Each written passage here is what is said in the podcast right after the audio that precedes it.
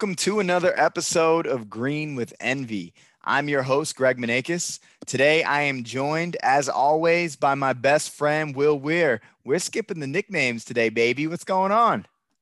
What up? What up? What up, man? No nicknames today? What's going on? No nicknames today. I was like, you know what? Like, I feel like that's a little bit too much on the uh, Chris Vernon, Kevin O'Connor corner. Um, that's on their um, block for sure. Yeah, that's definitely on their block. You know, uh, I figured we just Kevin get right into it, baby. Yeah, Kevin O'Connor. That's hilarious. Uh, yeah. So how you doing, bro? I'm doing good, man. The real question is how you feeling. So for those of you listening, um, we got together earlier today. Shout out to our trainer, Emily Bussy of Bussy Boot Camp. Don't know if that's the official name yet, but we got to shout our girl out. Yes, sir. Uh, went through a little little boot camp this morning. Uh, I know we we took a week off last week. Uh, mm-hmm. So how you feeling getting back into it? How's the body reacting? I know uh, I know you're kind of uh, Mr. Tin Glass over there. So how are you feeling? Well, you know I'm general weakness. Um, yeah, I, I, feel okay, man. I feel okay. My I iced my knee right after. For those of you out there listening that are concerned about my physical well-being, I uh, I was running from a dog that was off its leash, and I ran directly into a parked pickup truck late August, and I burst the. Always be aware of your surroundings, kids. That's always, yeah. Head on a swivel. Head on a swivel. I I, I you know, too many years removed. Rubbernecking, rubbernecking, rubbernecking. and I slammed my knee off the uh, off the pickup truck, and I believe I burst the bursa sac in my knee, and it's just been a really long rehab process. So I mean, my knee feels good today for sure, but after we had hooped a couple weeks back, my knee was not feeling good, man. It was not feeling good at all. So I was wondering how it would feel today at Bussy Boot Camp. Once again, shout out M. Uh, but I did okay. I mean, other than almost passing out during those hundred yard sprints that we were doing, I feel I feel pretty good. How about you? Yeah, it was tough, man. It was a good, it was a good workout. And, and for you know, you talked about we, me and you tried to tried to get together and shoot some hoops about uh, was it the Wednesday before Thanksgiving? Um, let's just say that shit was not pretty. Um, definitely did not go down how we remembered playing basketball nine months. So I feel like it's almost like when you get out of a relationship and you start to romanticize the good parts of your relationship and you sometimes forget about those bad parts. Yeah. Like we hadn't played ball in so long. In my mind, it was like, man, when we used to hoop, just you know pick and pop throw me in the corner you know knock down some shots the, everything was feeling you know had that real good flow to it and then it's like if you were to you know backslide on that relationship and you go out on a date or you meet up with this person and instantly you're like this is nothing that i remember. That's, and that's kind of what it felt like getting back out there and shooting. It was it didn't feel natural. None of the movements felt right. I almost just wanted to to start all over again no i, I hear you man. and it it's it's funny, right? Because you know I, I played ball at a decently high level. Um, you were talented enough to play high school ball. You just got screwed over early on in your uh, high school career, and then never were able to bounce back from that stigma of getting cut from the freshman team or whatever it was. Yeah, there was uh, no MJ story to to getting cut.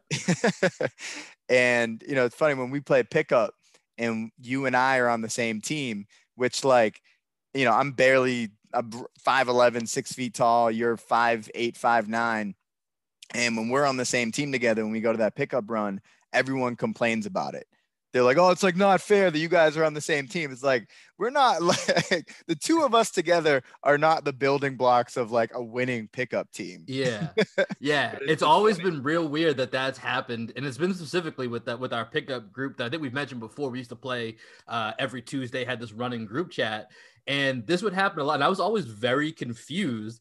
But I'm not gonna lie, it was a huge confidence boost for your boy over here. No doubt. Just to be like, yo, we got to separate this backcourt dynamo that we got going over here. That's just running court, and it's like, uh, you know, I, I, don't know if the two sub six foot dudes, one of which can't jump over a credit card, the other one, you know, can't go more than five points without getting nicked up or banged up in some capacity. Like it's very rare that you and I, I, I felt like had that much influence, but that's like I talked about before, the romanticizing. That's what I remember now. But going back to it, we gotta we gotta keep we gotta get back in the gym at some point, or at least back on the outdoor courts. oh, no doubt. And I, you know, I'm wondering right now with with how my knee's been feeling for the past three to four months, like how long it's gonna take for me to actually get back to full speed. And perfect segue. Speaking of bad knees, Uh, my man Kemba Walker, the big news dropped uh, earlier this week. Kemba Walker is going to be missing 12 weeks of Boston Celtics basketball this year as that troublesome knee. Uh, apparently, he received stem cell injections into his knee because the rest and the physical therapy just wasn't working. It wasn't working one bit. Um, so this seems to be like a last ditch effort as a way to get Kemba healthy. And we talked about this a bit on that last pod. Um, so this is why that signing of Jeff Teague is such a big deal. But I actually wanted to kick it to you, man. And I was wondering, I've seen a lot of conversation on Celtics Twitter and around what the starting lineup is going to look like this year. Now, with the news of Kemba being out, who are you expecting to slide into that starting point guard role? Yeah, and um, you know, I I think it's for me.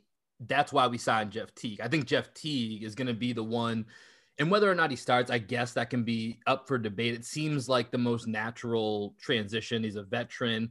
Um, I can see the argument that you slide Marcus into that kind of starting point guard role. Uh, maybe insert, you know, Grant Williams into the starting lineup, or you know, I, there's a couple different ways that that you could play it if you went that way um, or even starting Teague and moving Smart out of the starting lineup and having him continue to run that six man spot, which I actually really like him for to kind of, you know, keep that second unit in line. Um, you know, ultimately, I think my prediction would be we start with Teague, Smart, Jalen, Tatum, and right now, Theis, because also Thompson's banged up right now. Tristan Thompson uh, still dealing with, I believe it's a hamstring injury. I don't think it's going to keep him out for the start of the season, but it's going to delay his start in training camp. So getting caught up with everything, I would just envision Theis is a little bit, obviously he's been on the team now for three years, a little bit more of a natural transition for him to start and Thompson to, to build himself up and build himself into, um, into the Celtics rotation. But, you know, I, I think it's going to be, I think it would go, like I said, Teague, Smart, Brown, Tatum, Theis. Do you see that going a different way? Yeah, I, I see the argument there. Now, the the one thing I was kind of kicking around in my brain the other day was what what are we actually trying to get out of this point guard position this year, especially with Kemba being out? Because if we're thinking that maybe this knee is just never gonna be the same, and Kemba's gonna be maybe maybe eighty percent of what he what we expected him to be and what he was at the beginning of last year, like at some point you need to find the the point guard of the future, right? And it's not Jeff Teague. So if, if you're just trying to win games this year, I think Jeff Teague's probably uh, the guy to start at point. You move Marcus to the two, as you were saying. But I think there's a really big argument to consider that Marcus Smart might be the point guard of the future for this team. You know, I've always saw Marcus as that Kyle Lowry type player, and Lowry mm-hmm. had such a you know mid to late career resurgence and and leap that he took. So I'm wondering if Marcus could actually follow a similar path that that Lowry did. And if that's the case, then I think you got to give Marcus the keys right off the jump, and you have Teague uh, come in off the bench. What do you think about that?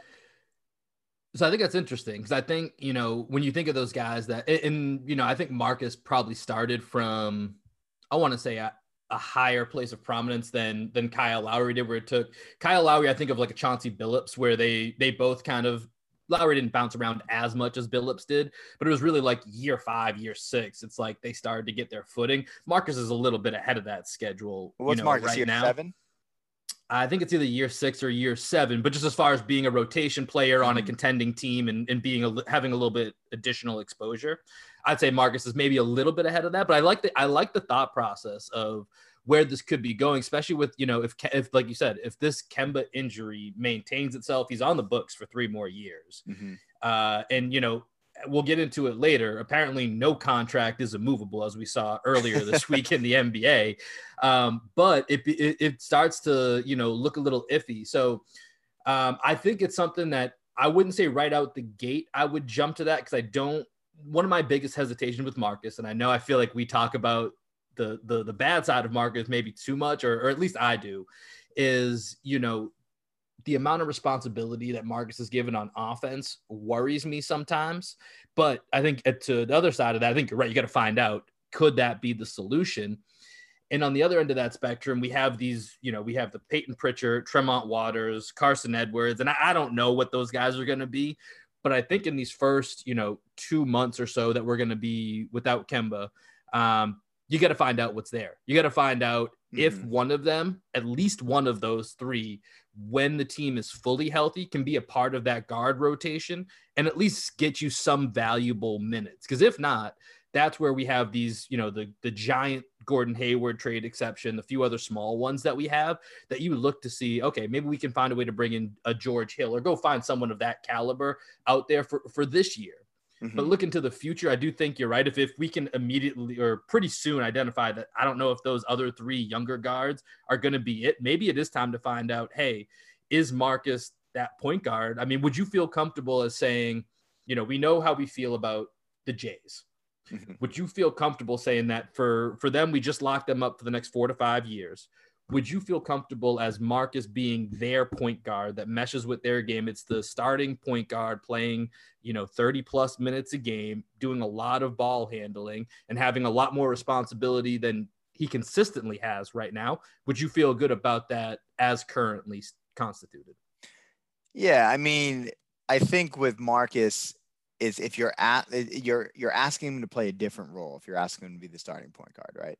So you would hope yeah, that 100% with that added responsibility, he stops with you know those bullshit games where he takes 15 threes, you know, because that's kind of the role that he was in. He he was our de facto scorer off the bench, even though Marcus Smart, you, no one would say that's his primary skill yeah. set is to be a scorer, but he had to fill that role.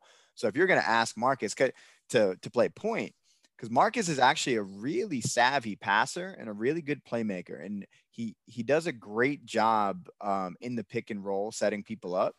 So if you're if you're asking Marcus, extremely underrated passer in my opinion, for sure, for sure, that's probably his second best skill after his defense.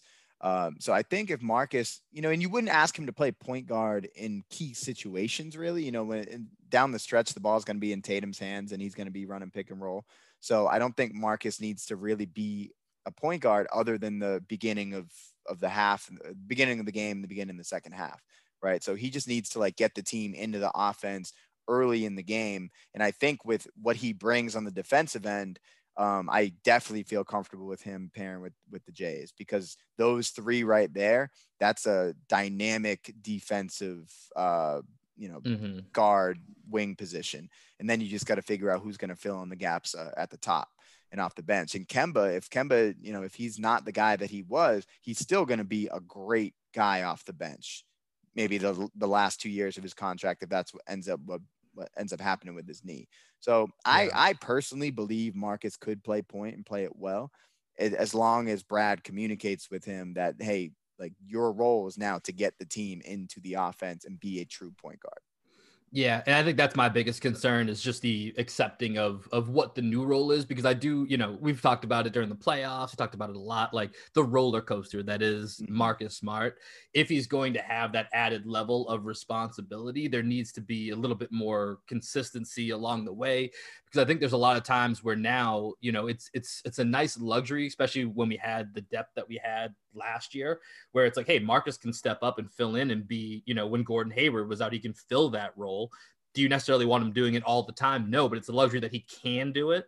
Sure. But then sometimes when it's a longer uh, you know stretches of time you start to see some some you know cracks in the armor so to speak so i, I think it's interesting i i'm not opposed to it um you know i I don't know if, and I think also it goes back to Danny Ainge and, and, roster building. And that's where there's a big gap right now is the depth on this team. So all of these can be mitigated by who else we have surrounding, you know, who else is filling in. If Marcus is the point guard, all right, who's the other wing that's playing with Tatum and Brown? And, you know, mm-hmm. what is the center spot? So that, that changes the equation as well. Um, but I think it's going to be something to keep an eye on, something that I know you and I will be dig, digging into more as the season begins. I, um, which kind of leads real, us to. Can I jump in real yeah, quick? Yeah, yeah. Go ahead. Transition. Go ahead. So one more thing I think everyone should consider is that, you know, if, if you're going to go with the lineup that you had suggested, right, with the Teague, mm-hmm. Marcus, Jays, and Theis lineup, that puts a lot of pressure on Marcus, Jalen, and Tatum to guard up, right? So last year when Hayward was starting, Hayward was really the guy that was covering power forwards.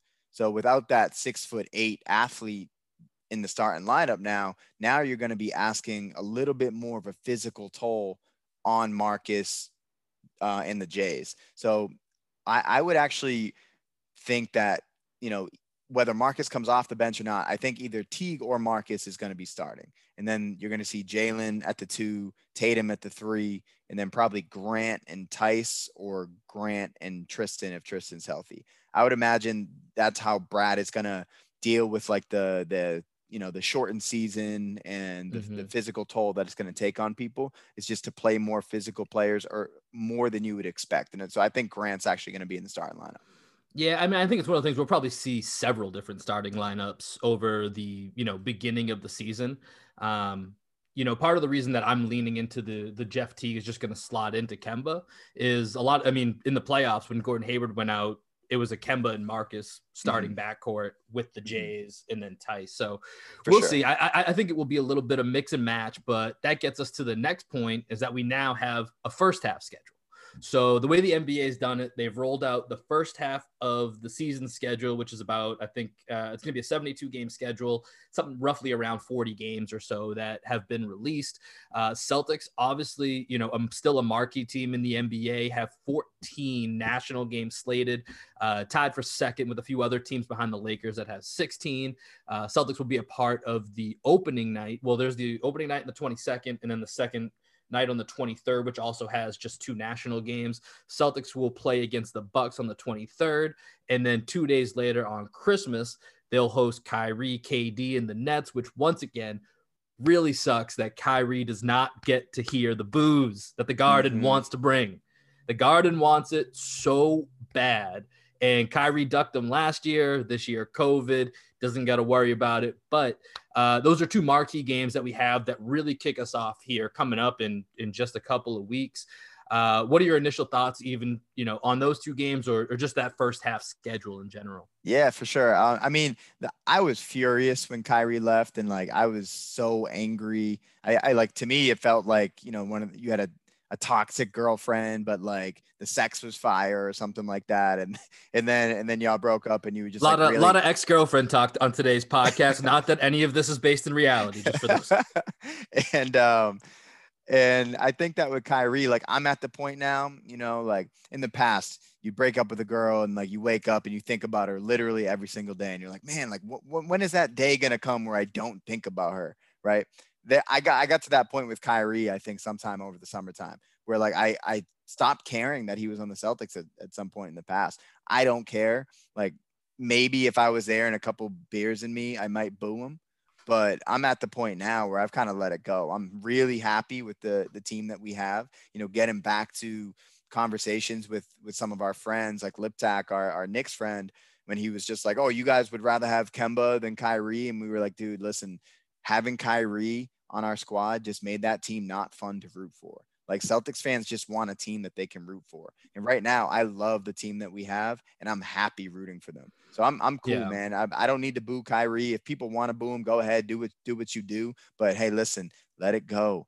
Wake up, try try to think about something else. You don't gotta keep thinking about Captain Petty, Captain Petty. I okay, want, I want to right. boo this shit out of Kyrie, and I actually, I, I, don't even care that much. I just think it'd be fun. I just, I love those environments when you think to go into of games, or you're excited to watch that game on TV because you're gonna feel that environment through the television. That's something that obviously, you know, with COVID, we're gonna be missing mm-hmm. um, a lot of that throughout the season. But that's just one of those games where if I had a ticket to, I'd be so excited. I, I, honestly, you know, I'm in a similar position with Kyrie where I've kind of moved on, and it's just a weird time to go back and think about Kyrie's time as a Celtic because you could tell probably, you know, around the All Star game, a little bit afterwards, that he was checked out. Like mm-hmm. most Celtics fans, most realistic Celtics fans thought two things. Number one, Kyrie's leaving. Mm-hmm. And number two, I think a lot of us were like, good fucking riddance at that point. Like it just, it just, like we said, you know, talking to back to our conversation that we had with our buddy Liptak, like Kyrie being there didn't necessarily make Jalen and, you know, Tatum's growth any worse, but it certainly didn't help you know mm-hmm. and that year too especially when you look at tatum people were a little bit frustrated or people were trying to figure not even frustrated but just trying to figure out you know what we saw without kyrie why now with Kyrie and, and what was really the one season that we really had all of the healthy options. Hayward stayed healthy, wasn't himself, but Hayward was healthy. Kyrie was available. Tatum and Brown, year two, year three. Uh, and Horford was still on the team. And that was really the year where it was like, man, look at this talent. Look at everything that we have here the defense, the shooting, the ball, all of it could have meshed and it just never fit. And Mhm. it really, fair or not, felt like a you know it, it felt like a Kyrie thing, and I and then we're, and we're all looking at it from the outside looking in, looking in at media reports, and you know we can draw our own conclusions, but it just did, and so Kyrie just you know at a certain like halfway through that season, I had already kind of washed my hands of him, and it was let's see what happens. Maybe this all turns around, and there was that moment where in that Buck series in the conference semis, you know, the first six game one. The first six quarters they won. Yeah. The first six Yeah. quarters they felt like the better team, and then I don't know what the hell happened after that, but that it just felt like a, a new team. And then I'll still never forget, and this is probably one of the reasons why I really want to boo Kyrie is I know what you're uh, gonna say. him trying to guard Giannis. Oh my god, what the And waving off. I don't know who was coming over to switch, but that's you know, that's a huge part of Brad's system. Is you know don't let a man get stuck on an island. If you Mhm. can make, if even if you if it's not the the best option to guard Giannis, improve it by getting Theis on him, by getting Yeah. Tatum, whatever. And Kyrie waving people off to play defense, which not one person in the history of watching basketball has ever said, "Man, I really like Kyrie for his defense." Tries to guard the fucking MVP. Get the fuck out of here. So I'm gonna miss that, but I, but I'm just excited for basketball to be back, starting on the 23rd for the Celtics. So what I remember from that those moments, because I feel like it was over multiple plays. It wasn't even like Giannis was out on the perimeter. It was like Giannis at the free throw line in his in his pet spot. You know, where and Kyrie's just like getting down in a defensive stance, like doing some KG shit, clapping like I got this, I got this, and Giannis like literally just took one Yeah, step and the the, the, the, phoniest fake like he might as well like have done. I mean, he did go to Duke. Go ahead and go ahead and done the the Duke slap the floor. Mhm. And it's like, bro, like It's Dude, not. It's he- not a movie right now, bro. This is not a. movie. yeah. This is a real game, and he's seven feet, and you're a bad defender. But but here's the thing. I Ky- trying to figure out Kyrie is you're just gonna spiral yourself down a rabbit hole. That I'm already angry. I want to boom again. I want to boom again. I got you back. I got you back. got you back. Got you back, man. But um, no, I, I'm actually really interested. I think those are going to be just going back to the Bucks on the 23rd and the Nets on Christmas Day. I think those are going to be really interesting tests for this team. Where we've already talked about, you know, something that I'm certainly worried about is is is our depth on on the wing. I love, you know, our front line. Our front line on the Mhm. wing is fantastic.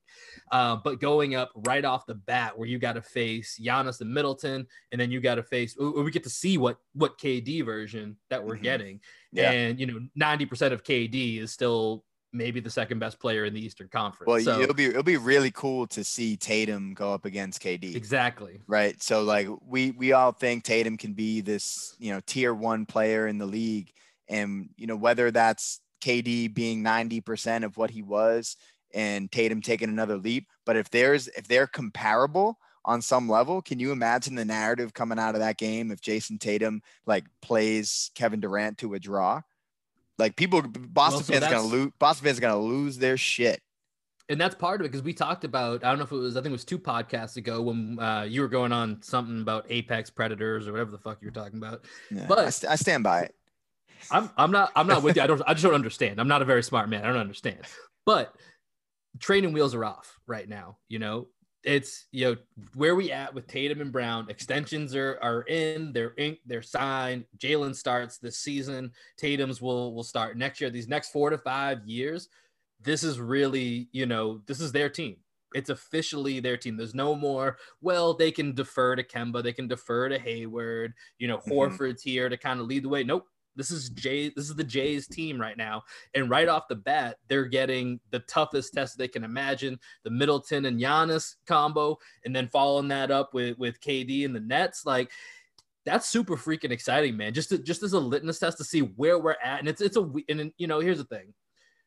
Either way, I hope I hope, and I'm including myself in the Celtics, but I hope I don't overreact one way or the other because it's such a weird season. It's been a two month off season coming out of the bubble. It's I, I don't even know like what time is anymore. So whether this is you know a positive that we want to jump all over, it's it's we gotta take it kind of with a, a grain of salt, whichever way it goes.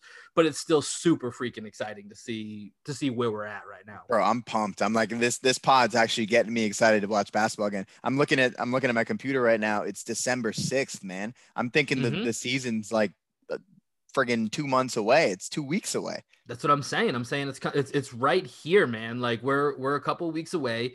We're gonna have actual games to break down. You and I are gonna Let's actually go. be able to talk about what's happening on the court. Get back to the morning box score. Hit some Mhm. shout out to Coach Billy May corner. We'll have a few other things we're adding in, but uh, I'm excited, man. I think that schedule. You know, the schedule is interesting in itself. I was looking through it.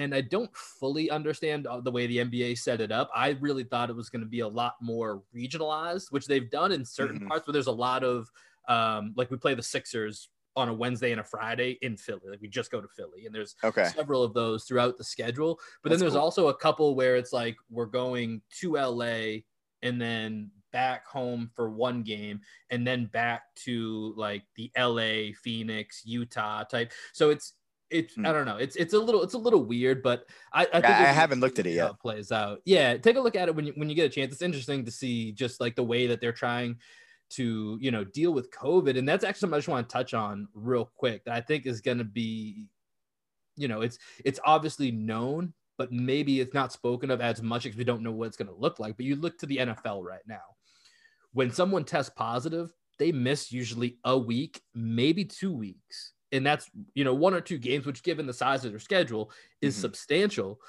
But, you know, look at these teams that are going to be traveling all across the country back and forth.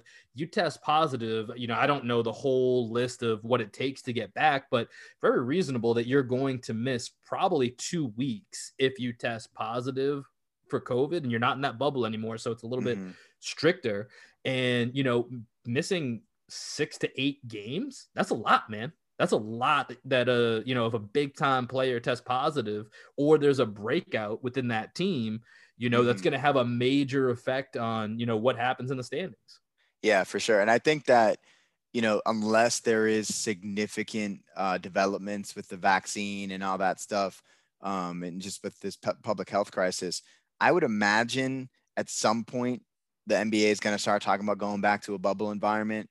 Um, maybe maybe it's just for the playoffs, or maybe like the months leading up to the playoffs. I think that like seems most likely is probably for the the there'd be like a week or two break at the end of. The, I mean, I don't know. They haven't Mhm. even released the second half of the schedule, so Yeah, they're yeah. even taking it half by half. There's no all star like the end of that first half. I think there's they'll technically name all stars, but there won't be like an actual all star break. So.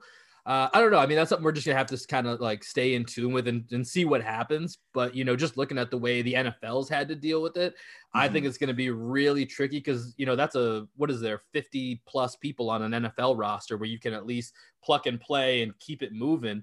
There's you know I think they might have expanded it from 12 to you know 13 14 that are that are available active, but I mean shit dude, we're going to be calling up some of the G League. There's Going to be a lot of Javonte Green if we get hit with the wrong if we get hit with COVID on our star players at the wrong time. You know what I was just thinking about, man? Uh, shouts to Javonte Green, but how much? How I much? kind of did it in a bad way, but how much money do you think like the richest people people that can afford it would pay to like be in the bubble and like attend all the games or attend any game that they want but like they have to stay in the bubble and the moment they leave the bubble then that's it or like um I'm, I'm just trying to think of a way the nba could get fans into the bubble to watch these games uh, i don't know i don't know if it's realistic we don't have to talk talk about it now but that's just a little seed i want to throw out there uh yeah, no, I mean, I Adam an Silver if he's listening right now. I mean, revenue is always going to be important. That's like, you know, right now it's state to state. Like, there's going to be some games where you get, you know, 10 per 10 to 15% of that stadium actually has, you know, we live in Texas. Mm-hmm. If when the Celtics go to San Antonio or Dallas or Houston, there there will be a handful of people in the arena. And then when you get to that potential, you know, playoff bubble, maybe down the line, um, I, I think there is certainly people that would pay it. Um, although the experience that you're starting to hear from a lot of players is that they didn't really tend to like it. So, Mhm. um, which I can't blame them. You know, it's it's pretty you know strict rules that, that go along with it. So we'll see. We'll get into that, but I, I think there's merit to that idea. Um, but for now, we want to we want to get into part two of our Green 18 series. Uh, last week we focused on the point guards, which of course all kind of went to shit with with a huge trade that happened this past week. But we'll mm-hmm. we'll touch on that a little bit later as we're moving on and we're focusing on the Eastern Conference shooting guards for this podcast. And I'm gonna take a wild guess that uh, that whoever's at the top of our list will probably play a role in that trade I just mentioned, and so that will probably segue us into to touching on that topic. But we're gonna do the same thing we did last week. We're going to count it down from five to one. We're going to snake it. We're going to go back and forth. Um, you want me to kick it off here, or you want to jump in with your with your number five here? Yeah, let me go first. Go ahead. Um, I wonder if this guy made your list. I'm gonna guess no. At okay. number five, I got a player who plays for the New Jersey Nets, my man Joe Harris.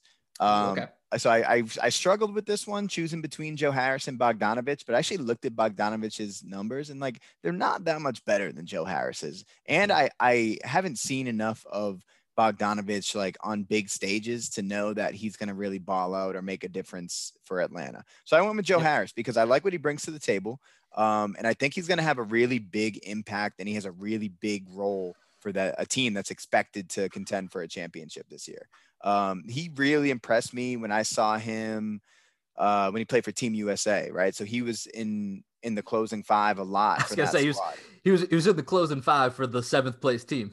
But yeah, again, exactly. there's a lot of Celtics on that team too, so I shouldn't yeah, yeah, say too much.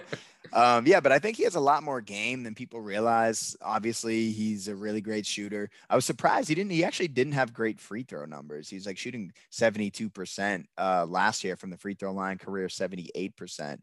Um, but he's a career 43% free uh, three point shooter. Last year shot 42%. And he's going to have a lot of wide open looks this year, man, if he's playing with Kyrie and KD. So I would imagine Joe Harris is about to have a career year. And I'm, I'm excited to see what he what he can bring because he he doesn't just shoot the ball, man. He has a nice little attack game. He's a little bit more athletic than I think people give him credit for. So um, I, okay. I don't imagine you have Joe Harris on your list. So I don't, I, I don't, I don't mind that pick. I like it. Um, Joe Harris is a guy that I like as well, but I think it, it brings up an interesting point that you know right now, and I think both you kind, both you and I, kind of uh, agree with the Stevens method of of positionless basketball, where really it's ball handlers, wings, and bigs. And that's really the way you could do it. Mm-hmm. But for our purposes, we're trying to go traditional. We're trying to trying to break it down point guard, shooting guard, small mm-hmm. forward. And so I think especially when we're looking at the shooting guard, small forward, and even power forward to a certain degree, there's a lot of crossover of guys that have multi-positional versatility. So I think you and I are going to have some different ones because I struggle with this as well as who do I classify as a shooting guard, small forward. And so what I ended up doing in full disclosure was going to ESPN.com because I was tired of trying to decide who I wanted to apply to what. And I've been using their depth chart as okay. where I'm labeling people. So I believe for them, they actually have Joe Harris listed as, as the small forward. So I don't have him on my list. Oh, okay. All right. But I will say, even if I had him as a shooting guard, he would not have have made my list. He would have been in consideration, but he would not have made my list.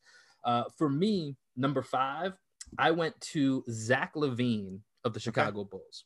Now, I think on talent, he's probably two or three as far as shooting guard with athleticism, ability to shoot. And I'll be honest, part of this fair or unfair is a reputation pick.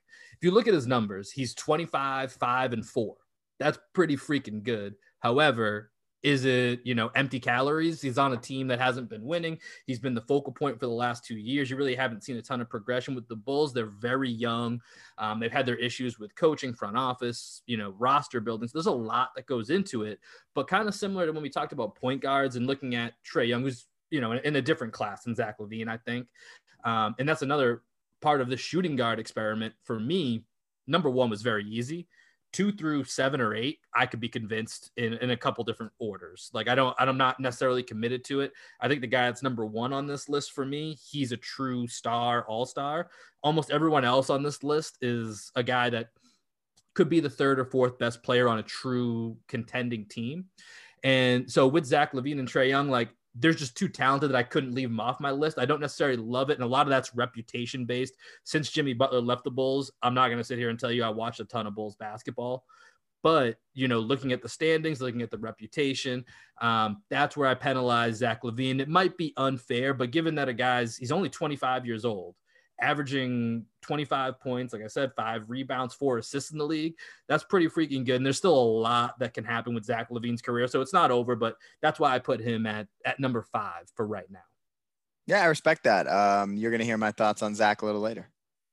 Okay, that sounds good. All right, let, let me get into number four. And, and number four, I re- I have I'm looking at my paper right now. I've crossed it out three different times. It was one guy as there's two different guys I was looking at. One of them wasn't going to be on the list. The other one was going to be at number four. And it's interesting you went with Joe Harris at number five. Um, it was actually Caris LeVert that I was looking at for their shooting guard position. Okay, but I'm going with Vic Oladipo at number four. Yeah. And Vic Oladipo's probably the only guy outside of the the number one guy that I have ranked that when healthy, I think it is a could be a true star. But injuries are the big thing with Vic. Don't really know where he's at. I'm more banking on that the numbers and the way that he played when he came back last year is him kind of shaking that rust off. Uh, a lot of people talked about, you know, he had a similar, you know, recovery to like the Gordon Hayward injury, like vicious injuries that take longer to heal. And we think about, you know, how bad or, or, how frustrating was Gordon Hayward that first full year that he came back. For and sure. then the beginning of that year three when he really started to look good and we got really excited. And then we know the story. We don't have to go down that rabbit hole, all the, the injury histories that popped up again, but he looked really good. And so I'm backing that Vic's going to have a little bit of a bounce back here. I'm not ready to elevate him, but I'm going to put him at number four. And I think, you know, Indiana's in a really weird position with him and Turner constantly being in uh, in trade rumors. So we'll see what happens. But when healthy, Oladipo can be a 25 and five guy, can be an all NBA type performer, can be an all star. I don't know if he'll get back to that, but I'm gonna put. I'm not ready to take him off the list, so I'm gonna put him at number four for now. Okay, yeah, with with Vic, um, I actually have him at number four as well. So okay. You know, the same brain again, same brain. Yep. The thing to be concerned about now that I'm thinking about it is he didn't have, you know, I, like at the bubble, he played in the bubble, right? and he didn't look good in the bubble.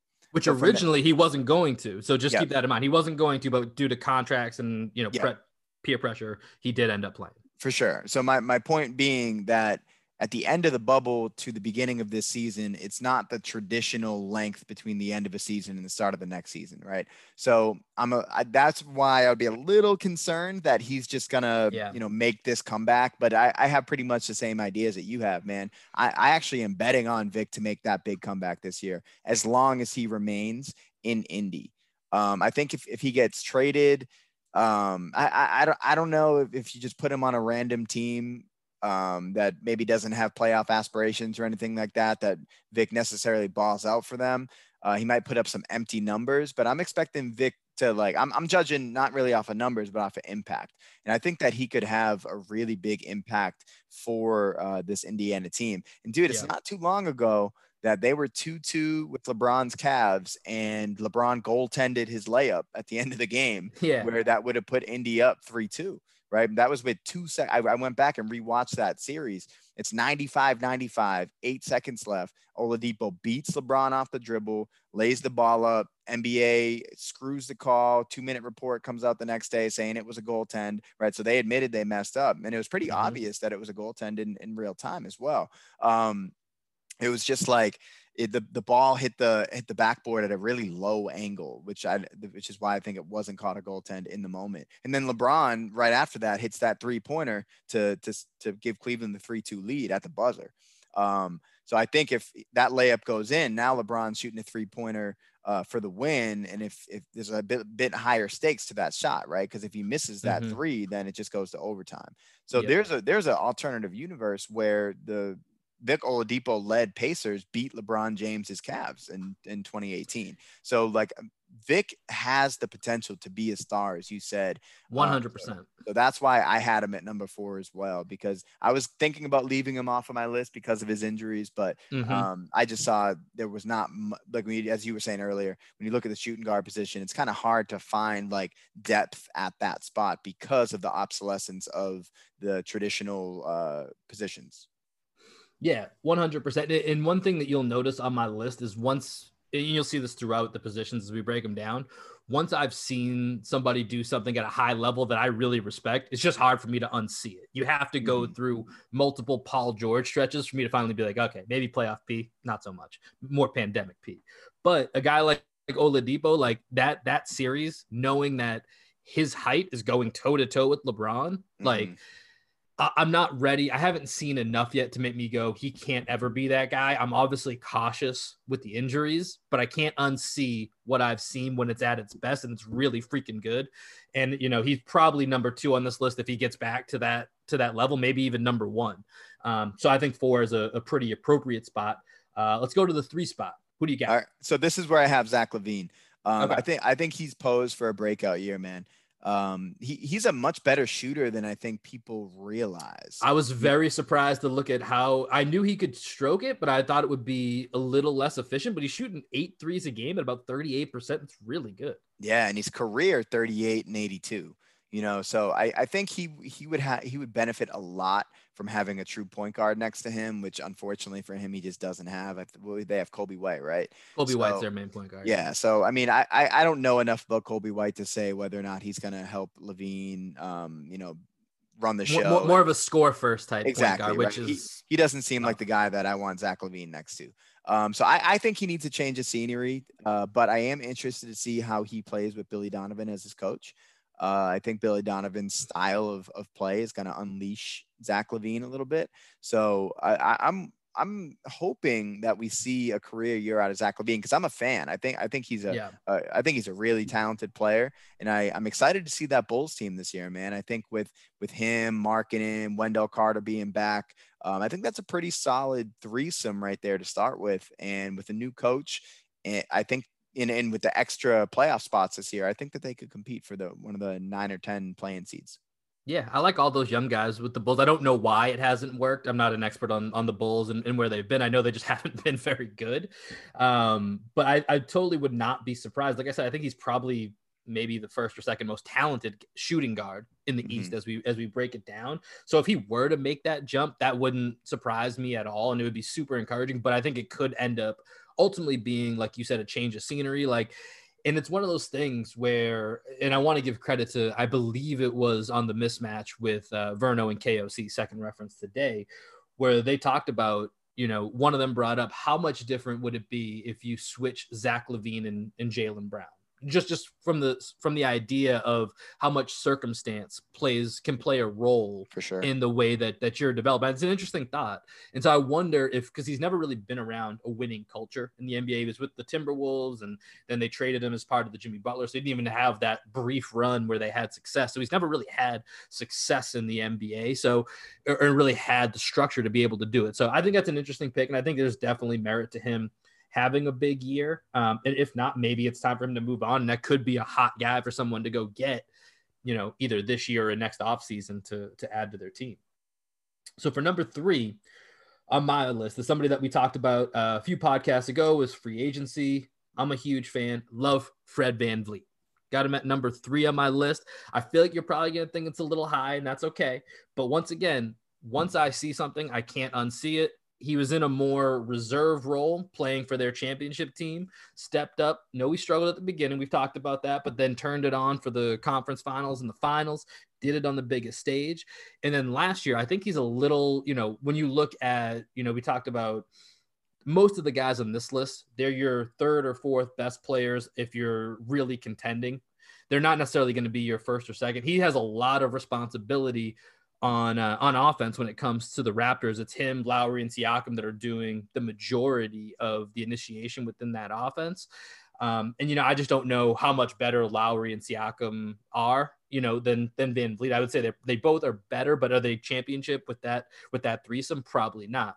But VanVleet taking from that championship year to everything he did last year, offensively, defensively, he's very solid. Offensively, he's split in time with Lowry, kind of running and initiating that offense. They were the number two seed in the in the Eastern Conference, and that to me that that has to mean something. And so when I look at VanVleet, we talked about Marcus Smart a little bit earlier one of the reasons that I value VanVleet a little bit more than Marcus Smart is because I think offensively he's a little bit more consistent. I, if Marcus could get to that point where I don't think if you took Marcus, put him on the Raptors in VanVleet's role, I don't think it's as successful. I just don't think that Marcus would would be consistent enough. Now maybe that will change. That's coaching, a little bit of Marcus, we'll see. But I think that's something I would love to see out of Marcus. But for VanVleet, he showed it to me last year. Um, I really love his game. I think he's very easy to mix with with other players, and I think for them it's really going to depend what Siakam ultimately is. Is Siakam the second team All NBA that he made, or is he more of a number two guy? And see where they go from there. But um, VanVleet can do a lot of things for you offensively, solid defensively. Um, he's been in big spots. He's played well. I like Fred VanVleet at number three. I know, I know you like Fred VanVleet. I know you Big like fan. Fred Van. uh, and he probably makes number five on my list if I had classified him as a shooting guard. I talked about him a little Fair. bit on the last pod. I kind of see what the Raptors do as start two point guards. So, you know, I, I talked about VanVleet and what I think Mhm. about him on the last pod. Uh, but uh, yeah, I, I can't argue with that, man. Like VanVleet, Van Vliet's a good player. I think you're overrating him and when you're comparing him to Marcus. I think obviously they have different skill sets, but um, I would say Mar- they're com- they have comparable impact on the game, uh, just in different ways. Different ways. That's fair. Yeah. Uh, okay, so we're on my number two. Yeah, we're at, on your number two. All right, so I know you didn't classify him as a shooting guard, but I did, and I have Jaylen Brown. Uh, so this Okay. might be a bit of a homer pick. Everybody on Celtics Twitter that's been following Celtics Noise since I took over the account a couple of years back probably knows that I'm like one of the biggest JB guys on Celtics Twitter. And up until Tatum took that leap this year, I actually thought JB was was the better player. You know, he he's more cons- he had been more consistent up until when up until Tatum took off. Um, I thought he outplayed Tatum last year during the Kyrie debar- debacle. Mhm. So um, I, I think, and you you referenced this earlier, JB is going to have to really step up this year because without Gordon Hayward, uh, he needs to not take a step, he needs to take a leap. And if he doesn't take a leap, you know, last year I thought he made a significant step forward in his development. If he doesn't take a leap, then the Celtics aren't going anywhere this year because they need him to be the second best player if Kemba's going to be out. do, you, So do you think Jaylen Brown needs to be an All Star this year? he needs to be in the conversation for sure. I know he was in the conversation last year, but for the Celtics to be a contender, um, by the end, I you know by if it's by not by the All Star break, it's not that big a deal. Yeah, but yeah, it- by- it's somewhat when the playoffs but yeah. when the playoffs come around, I think everybody needs to unequivocally say Jaylen Brown is, is going to be an all star moving forward in the Eastern Conference. Now, the, the thing that I think was going to really help JB is what he started to show in the bubble a little bit, where he started to make free throws at a higher clip. So he's he, Mhm. he's usually around like 70, 72%. He was up to 78% in the bubble. And if Jaylen Brown is getting to the line, say eight times per game instead of four times per game, and if he bumps that up to around 80%, you might see JB average 25 a game because he averaged 20, only getting to the mm-hmm. line four times, making three out of four. Right. So if you get if if he starts to get more confident Yeah. and starts putting himself in positions with more increased opportunity to be a playmaker, if he's getting to the line eight to 10 times a game, I think you're going to see average uh, JB average like 25, seven, and three roughly. Um, I, I think you might see a slight dip in his three, uh, three point percentage because I think he's going to have to take a few more threes a little bit out of his game. He's he plays within himself, which is what I love about Jaylen. Uh, there are a few times he gets a little crazy on fast breaks and stuff like that, where he drives into traffic.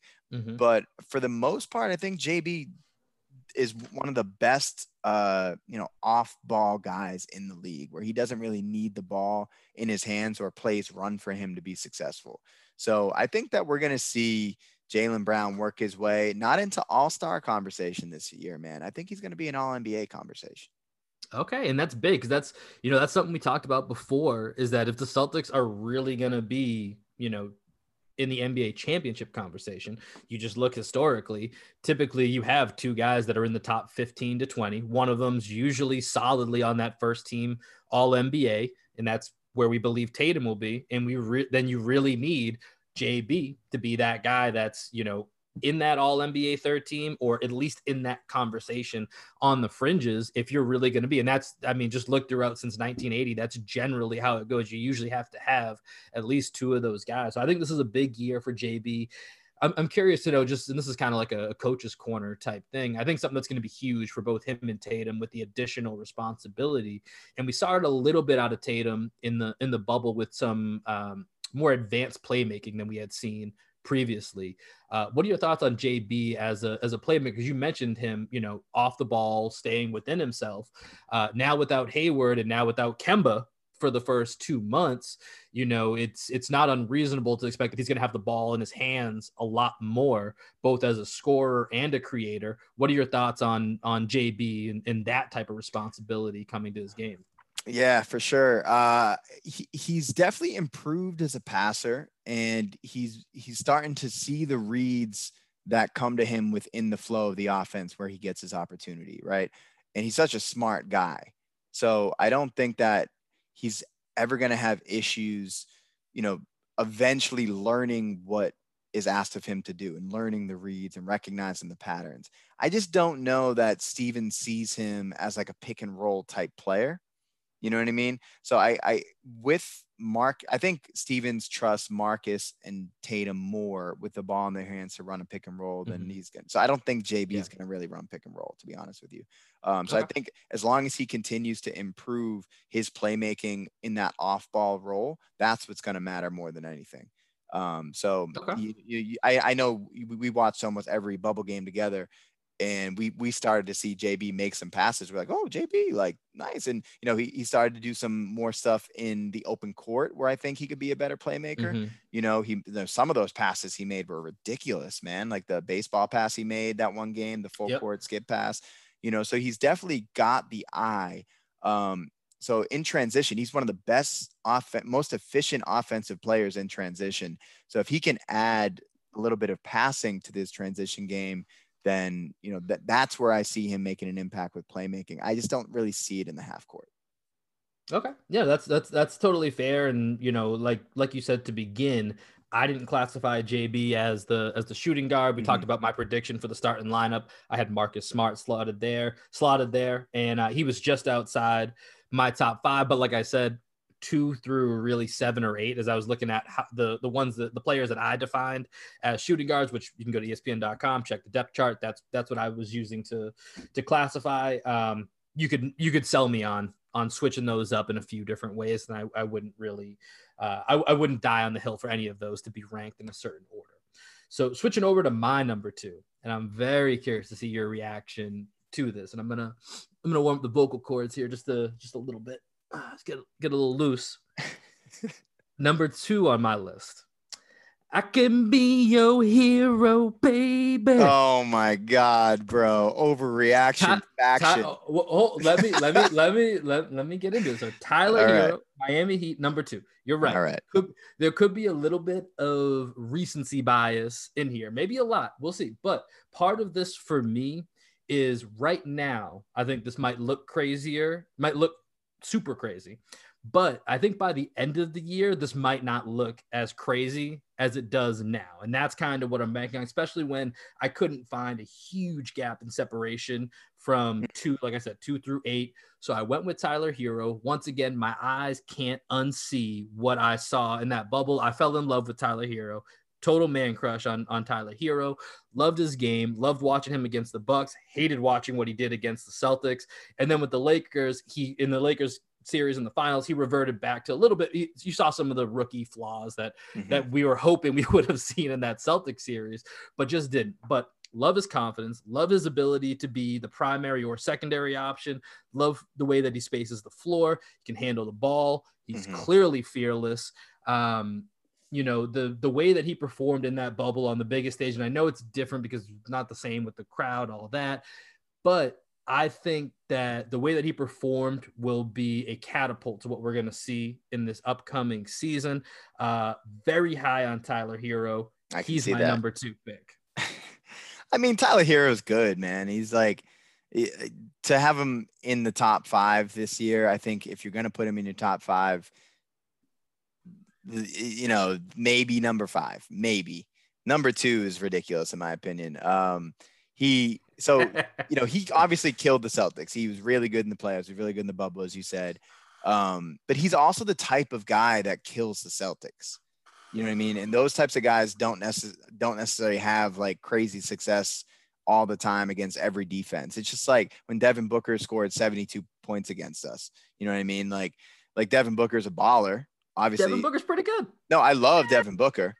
He's, he is pretty good, but like 72 points is insane. You know, and like for some reason, Brad Stevens, just like there are some guys, our pick and roll coverages don't work against, and he doesn't adjust and he made that adjustment against Herro two games too late in that series. You know, so I think Herro, he, he he's good, man. He's good, but he's not number two. Well, that's my number I mean, two. That's, that's insane, bro. But that's part of my point. Like, it, like the way, at least with the guys that I was looking at on my list for shooting guards, like am I really that upset? Like, I mean, so he, so just just before we get to our number one, which I'm which I'm pretty sure we both have is the same. Mm-hmm. Like the two through eight that I was looking at were Tyler Herro, Fred Van VanVleet, Oladipo, and LeVert. Mentioned them. Zach LaVine, talent wise, clearly, you know, mm-hmm. like I mm-hmm. said, I think he would he would be towards the top. Other than that, I mean, Bogdan was another guy that was right there on the fringe. Marcus, like all of those guys, I could rank those in a couple different ways, but Tyler Herro, 20 years old, coming off of what I just saw. I elevated him to that two spot. Like I said, probably too early. I admit that. I'm I'm, okay. I'm putting it on the record. It could be early, but I think by the end of the year, it's not going to look as crazy. Maybe it's still a little too high, but I don't think it's going to look as crazy by the end. So the for the for this next season, who would you rather have on your team? The guy that you put at number five on your list, or the guy that you would put at number two on your list? So it would depend on the role within the team. Like if it's just no in a vacuum, in a vacuum. In a vacuum, it's Zach LaVine. In a vacuum, it's Zach LaVine. But I think you know, with the fit of like Miami's a perfect spot seemingly for for Tyler mm-hmm. Herro in the way that that they play. You know, in a, yeah, in a vacuum, the answer. If you put, but, but, dude, if you put, are, are is Miami better with Zach LaVine or Tyler Herro this this season? It's Zach LaVine, bro. I answered the. It's definitely Zach. I mean, LaVine. I mean, I mean, is it though? Because Zach yes. LaVine's putting up, putting up these numbers as being the number one guy. You know, I don't know what that looks like with a guy that, like I said, a lot of my Zach LaVine, and, and I don't know if maybe you've watched more Zach LaVine than than I have. And Tyler Herro's not, you know, amazing on defense, but they they he works well within that system. Like I don't know. I just I just don't know if a guy that's going from getting the type of shots that Zach LaVine is into that Miami system works the same way. I don't know. I don't know. I I'm I'm probably unfair. Like I said on Zach LaVine, it's probably unfair because my brain is filled with a lot of the the various basketball podcasts I've listened to, and there's mm-hmm. not one guy that ever comes to defend Zach LaVine. I can't think of a Jalen Rose.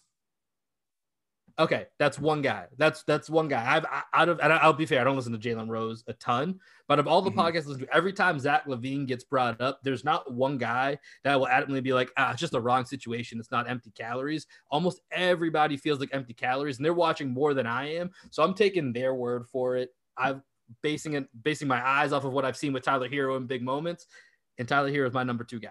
Okay, that's that's fair, and I, I think that Zach LaVine you know, to me, you know that I've always been a big Devin Booker guy, always big Devin Booker guy.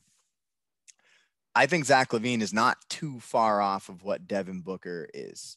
You know, Devin Booker's okay. a much better pick and roll player, so like his ceiling's a lot higher as like a like a legitimate maybe top five guy in the league. I think Devin Booker has that type of offensive potential, uh, yeah. but I think Zach LaVine has like top 15 offensive potential, maybe top 10 offensive potential in the league, dude. He he is a freaking problem with the ball in his hands. Um, and and he's a great shooter off the ball. I think if you put him on Miami um, for this upcoming season, I, I think Herro mm-hmm. could be the better player over a course of long term. Yeah, yeah, but I, I think LaVine is really freaking good, man. Um, I hope Zach LaVine gets a chance to play in a situation where he can prove every, to everybody that he can play. Because you're you're not wrong in that he hasn't been able to prove it. You know, so I I'm going off of you know what you know there, there really isn't any evidence that Zach LaVine would be great in a in a good situation. But like from what I see, yeah. the same thing that I saw with Devin Booker, I think eventually that he's gonna be in that spot and he's gonna ball out. Like Devin Booker this year, I think is gonna be in may, maybe not MVP conversation, but definitely second team All NBA conversation. NBA. Yeah, I think it's something to keep an eye on. So let's let that will be a running thing that you and I will, will take a look at, especially when the Celtics okay. play the the Heat and Bulls is, is breaking down Tyler Herro, Zach LaVine. So we'll right. we'll keep that in mind. let's go to number one here because that's going to get us to another topic that we're going to use to to then wrap this up and put a put a bow on it. But I'm assuming number one, we both have the same guy. Do you mm-hmm. have Bradley Beal? Bradley Beal. I have Bradley Beal as well. Love Bradley Beal. Right now, he's he's one of those star players where I was thinking about it earlier today.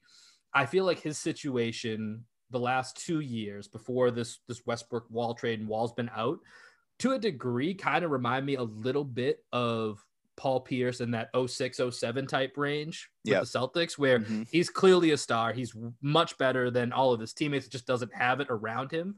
Because I know every time that the Celtics have played the Wizards over the last few years, it really feels like a evolution of, of Brad Beal as he's become the number one guy without John Wall.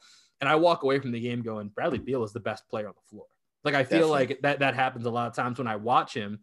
And you know, right now, if if this doesn't work out with Westbrook, which we'll get to in a second, you know, he's a guy that I think fits in with every superstar. So if you talk about wanting to have, you know, the Tatum Brown that we're hoping they become, I think Bradley Beal is a perfect number two that can act as a number one in certain scenarios when needed, doesn't but probably not that guy that you want all the time. Mm-hmm. Um, I think he's ideal, you know, and very similar in that Devin Booker type mold. Maybe, you know, Booker's younger. We'll see what happens. But um, love Brad Beal. He's my number one shooting guard.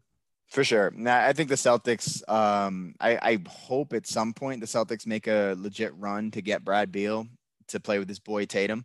Um, and I hope that it's this year. It's just unfortunate that that would come at the expense of Jaylen Brown. I was going to say, would you yeah, trade Jay? Because that's that's the yeah. only way that that we get sure. into if, and if I, Brad I Beal's on the table. Yeah, I would. I, as much as I love JB, I'm I'm such a big JB guy. I just think Brad Beal's better player, and he him and Tatum together, the fact that they literally grew up together. Uh, same trainer, Drew Hanlen. Trainer, it just makes sense to me. So, I I don't know if it's ever going to happen, but I as much as I love seeing the Jays together, Bradley Beal's 26, man. Like he's still a young guy, right? He's 26 or he might be 27. Yeah. Uh, he's 27, but yeah. Okay. But yeah, he's, still young. He's got, he's got, five. He's got five great years in him. Exactly. You know? I think and that's think, all you can hope for. You have Tatum for five. If you get Brad Beal for five, then yeah, as it currently stands, oh. you would have to make that Jaylen trade. We'll see with the progression, maybe that changes. But while we're on that Brad Beal topic, let's just hit it real quick. Okay. Earlier in the week, big trade, which I'll give you credit. You you know you mentioned it that it still might happen. I thought you know come on now these two aren't like it doesn't doesn't make a ton of sense because it's it's a weird trade. It's two really big names. Mm-hmm. Uh, Russ Westbrook going to the Wizards from the Rockets. John Wall going from the Wizards to the Rockets, plus a very heavily protect, protected first round pick. Mm-hmm. Um, really, two guys that are you know loaded contracts, quote unquote untradeable. But I guess when you trade them for each other, double negatives, it just kind of kind of erases that out. Mm-hmm. Um, what are your your thoughts on this trade? Let's just stick to the Wizards half for it okay. right now. So they get Westbrook. In my mind, they traded the unknown for the known.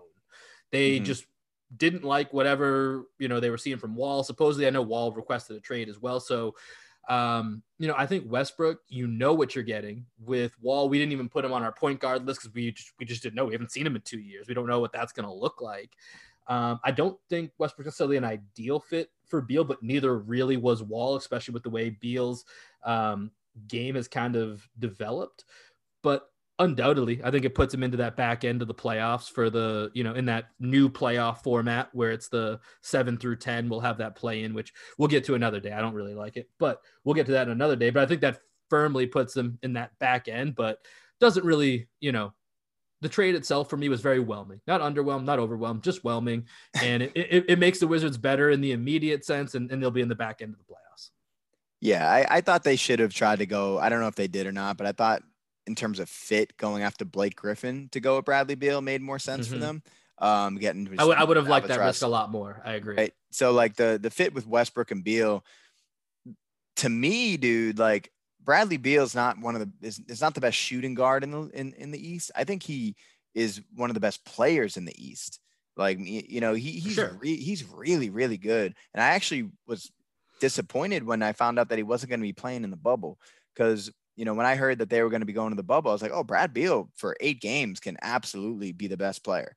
So what Devin Booker ended up doing with Phoenix down the bubble, that's what I was expecting to see out of Brad Beal. Yeah. So um, Bradley Beal, you know, he struggled early in his career with injuries, but the last three years, like he he didn't play, I think, over 65 games like early in his career. And then but the last three years up until this most recent season, he played like 82, 82, and 77 or something like that. So yeah. I think with him, yeah, last four years he's been very healthy for sure, and I think that's that's a testament to his work ethic because he's definitely transformed his body. Um, and I, that's one thing to consider though, is Westbrook is notor- and notorious for being a really, really hard worker. And I think when you pair him with Brad Beal, that they might inspire each other to just like have one of the best seasons that you like uh, have have a season that you did not expect to have out of that squad for me, dude, I think that the Westbrook trade actually doesn't put them in the playoff conversation. It puts them in like a top five seed conversation. Oh, wow. Okay. Yeah. Cause, dude, Westbrook by himself led Oklahoma City in its stacked West to the playoffs and like 50 wins. You know what I mean? Like, what, why can't Russell Westbrook and Brad Beal have 50 wins in the East? You know, like, I, I, I mm-hmm. think that I think they're going to be a top five seed unless Westbrook just doesn't have it anymore. But I don't see that, man. Like I, I mean, here's they, the thing: I, I don't know what to make of Russell Westbrook anymore, and maybe I'm unfairly off of Russell Westbrook. I know he's still good and talented, but I, from what I've seen over the last three years, like I don't know how. I just don't know where I, I would like I wouldn't I wouldn't want anything to do with Russell Westbrook on my team personally. I just no, I, I feel you. I'm I do not want him on the Celtics. And there's very few circumstances that I think adding Russell Westbrook to goes, ooh, okay, that team is now in championship mm-hmm. competition. But let me ask you: so if you're put, if you say they have a chance to compete for that top five, do mm-hmm. you think they're better right now than any of those I would say there's seven teams in the East mm-hmm. that are pretty much like, hey, these teams are making the playoffs unless something catastrophic so, happens. For sure. Team teams I have above them: Celtics, mm-hmm. uh, Nets, and even yep. that has a lot of question marks. That's fair. Sixers, yep. have a lot of question marks as well. Okay. And Heat. I, I don't you think that the, you wouldn't you I don't think the, the Raptors, Raptors above. No, I, I, don't think that they're clearly better than than a Bradley Beal, Russell Westbrook team. But then also factor in, I don't really. I mean, if you look at that Wizards roster, they have Bertans, mm-hmm. Ruiz in his second year. Yeah, I don't know. I don't know if Thomas Bryant and, and I like Ish, Ish Smith kills the Celtics for some reason. I feel like mm-hmm. every time I watch Ish, Ish Smith, he does yeah. well. But I don't know if the rest of that supporting cast, and it's more, I think, a statement of of what else is there than it is okay. just the two the two of them themselves clearly elevate the Wizards into that spot where I think now that you're expanding the playoffs to 10 teams, without a doubt, just pencil them in. Like the Hawks, I think yeah. we still need to see it. I think I would expect the Hawks to be in that seven to 10 somewhere, but I still need to see it. The Wizards, I'm penciling them in somewhere in that seven to 10. They're going to be in that playoff, the play in. Yeah. And I, dude, I hate the Russell Westbrook hate because that dude is such a baller, man. Like he's not a championship guy. Like you can't you can't win a championship with Russ Westbrook as your best player, but like that dude's better than he's still a top 15 guy just like in terms of sheer impact on a game with his athleticism and and the dominance that he has you know what i mean like I think you're right. That's what I don't know what to do with him because I don't want like I like there's not but he, I'm, I'm not know. saying that he's going to make them a, a, championship team. I'm just saying, like, yeah. to say that they're going to be a 10 seed in, in the East, like, come on, man. Like, they're, they're going to be they're going to be a top. I didn't say a 10 seed, but they're going to be in that seven, eight range. I don't think they're better than any of those seven teams. If those seven teams in front of them stay mm-hmm. healthy, I think all of those teams are still better than the Wizards. Yeah. Can the Wizards beat them on any given night with Beal and Westbrook? They could beat anybody in the East, of course. For sure. But, I want to see the, you're, you're right though. I, I need to like actually look at the rest of the, the Wizards roster. Cause I, that's I kind of my point. It's not very good. I, I have not, not done that. Um, yeah. Yeah. The, the, I mean, Robin Lopez, um, sure. not not a bad signing in Robin Lopez, but also you know, I, I and maybe it's not his own fault, but he couldn't even get on the floor with with the Bucks this past postseason. Yeah, he's not better than Brook. he's not. That's uh, my point. How good is he? You know, like I was listening to the Bill Simmons podcast. That he was loving the Robin Lopez signing based on his play on the Bulls three years ago against the Celtics in the first round. Like, sick. you know, Simmons. I mean, I, I know, I know, but I'm just saying, like, Jerome Robinson's how, not bad. I mean, come on, we're getting to these names now, which is my point. I think the Pacers and Raptors, Mo Wagner, maybe at the bottom end of those top seven teams. I think their depth and their and their overall skill is better, even if Beal and Westbrook are better at the top. I don't know. we'll, we'll see Okay. how that all plays out. But yeah. Okay, so you're you're so the thing we, we learned some things today, right? You're you're a Tyler Herro over Zach LaVine guy. I'm a Zach LaVine over Tyler Herro guy. And for everyone out there, like this doesn't happen very often. Will and I usually have the same opinion about everything. This is why I'm so excited about it. So uh, you know, you're gonna be on Tyler Herro train this year. I'm on the Zach Yep. LaVine train, so we'll we'll watch that throughout the season. And then I'm Wizards, and you are the rest of that five through nine. Yeah, the Wiz, the if, if there's not something catastrophic that happens or the Pacers like blow it up because who knows the Pacers are kind of weird with like I said that Oladipo Turner what they're gonna do Mhm. if those if those seven teams remain you know mostly healthy and that you know who knows health is a relative term these days but I think all of those seven teams are better. I, I'll say this: we'll, we'll factor in maybe one team having something weird happen. The Wizards will finish no higher than sixth. I guarantee it. Okay, that's fair. Maybe we could put some Okay. money on this. Uh, we'll do it. Off, we'll do it off air though. We'll come up with we'll come up with something. Maybe we'll report back. That'll be one of the segments right before the season starts. We'll come up with uh, a couple things we're looking at, but that's gonna wrap up our series for today. Green 18, the shooting guards. Next week, we're coming at you with the small forwards. That's when we're really getting into some heavyweights here, Mhm. where I think we're going to start to see um, some real all stars, maybe even some MVPs that that we're going to be talking about. But that's going to be exciting, man. I'm going to be uh, I'm going to be pumped to get on here and talk about that with you. All right, bro. Yeah. Th- thanks again for uh, for joining me as we do every week here at uh, Green with Envy. Uh, we're gonna we're gonna have some new Black Sheep Optimists playing people out. This one's called Skywalking. Y'all have a good day. Peace. Hi. Skywalking, I'm bouncing from cloud to cloud. Skywalking, I'm bouncing from cloud to cloud. Skywalking, I'm bouncing from cloud to cloud. I leave the earth, pass the moon, hit the stars. Skywalking, I'm bouncing from cloud